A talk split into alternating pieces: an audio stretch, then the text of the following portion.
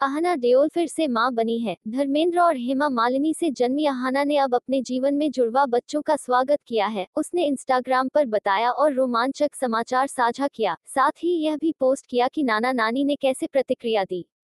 हाल ही में एक baby boy दारियन Bohra को अहाना ने जन्म दिया और अब अपने घर में दो लड़कियों का स्वागत किया। उसने उनका नाम भी बताया, अस्त्रिया वोहरा और आदिया वोहरा गुलाबी बैकग्राउंड के साथ समाचार पोस्ट करते हुए उन्होंने लिखा, हम अपनी जुड़वा लड़कियों, अस्त्रिया वोहरा और आदिया वोहरा के आगमन की घोषणा करने के लिए धन्य है। 26 नवंबर 2020 को जन्मे गर्वित माता पिता आहाना और वैभव वोहरा।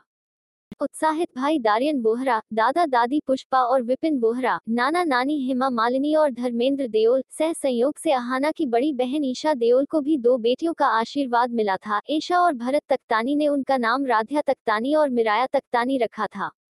दूसरी ओर अहाना ने 2014 में वैभव वोहरा से शादी की और 2015 में डारियन का स्वागत किया। मिराया का जन्म परिवार में आखिरी बार हुआ था। जब तक कि जुड़वा बच्चे नहीं आ गए, उसकी कल्पना जून 2019 को की गई थी।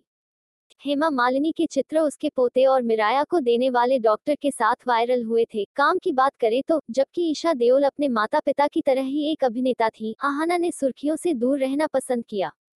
हालाँकि वह 2009 में रिलीज़ हुई फ़िल्म गुजारिश में संजय लीला भंसाली की मदद कर रहे थे, जिसमें ऋतिक रोशन और ऐश्वर्या राय बच्चन मुख्य भूमिकाओं में थे।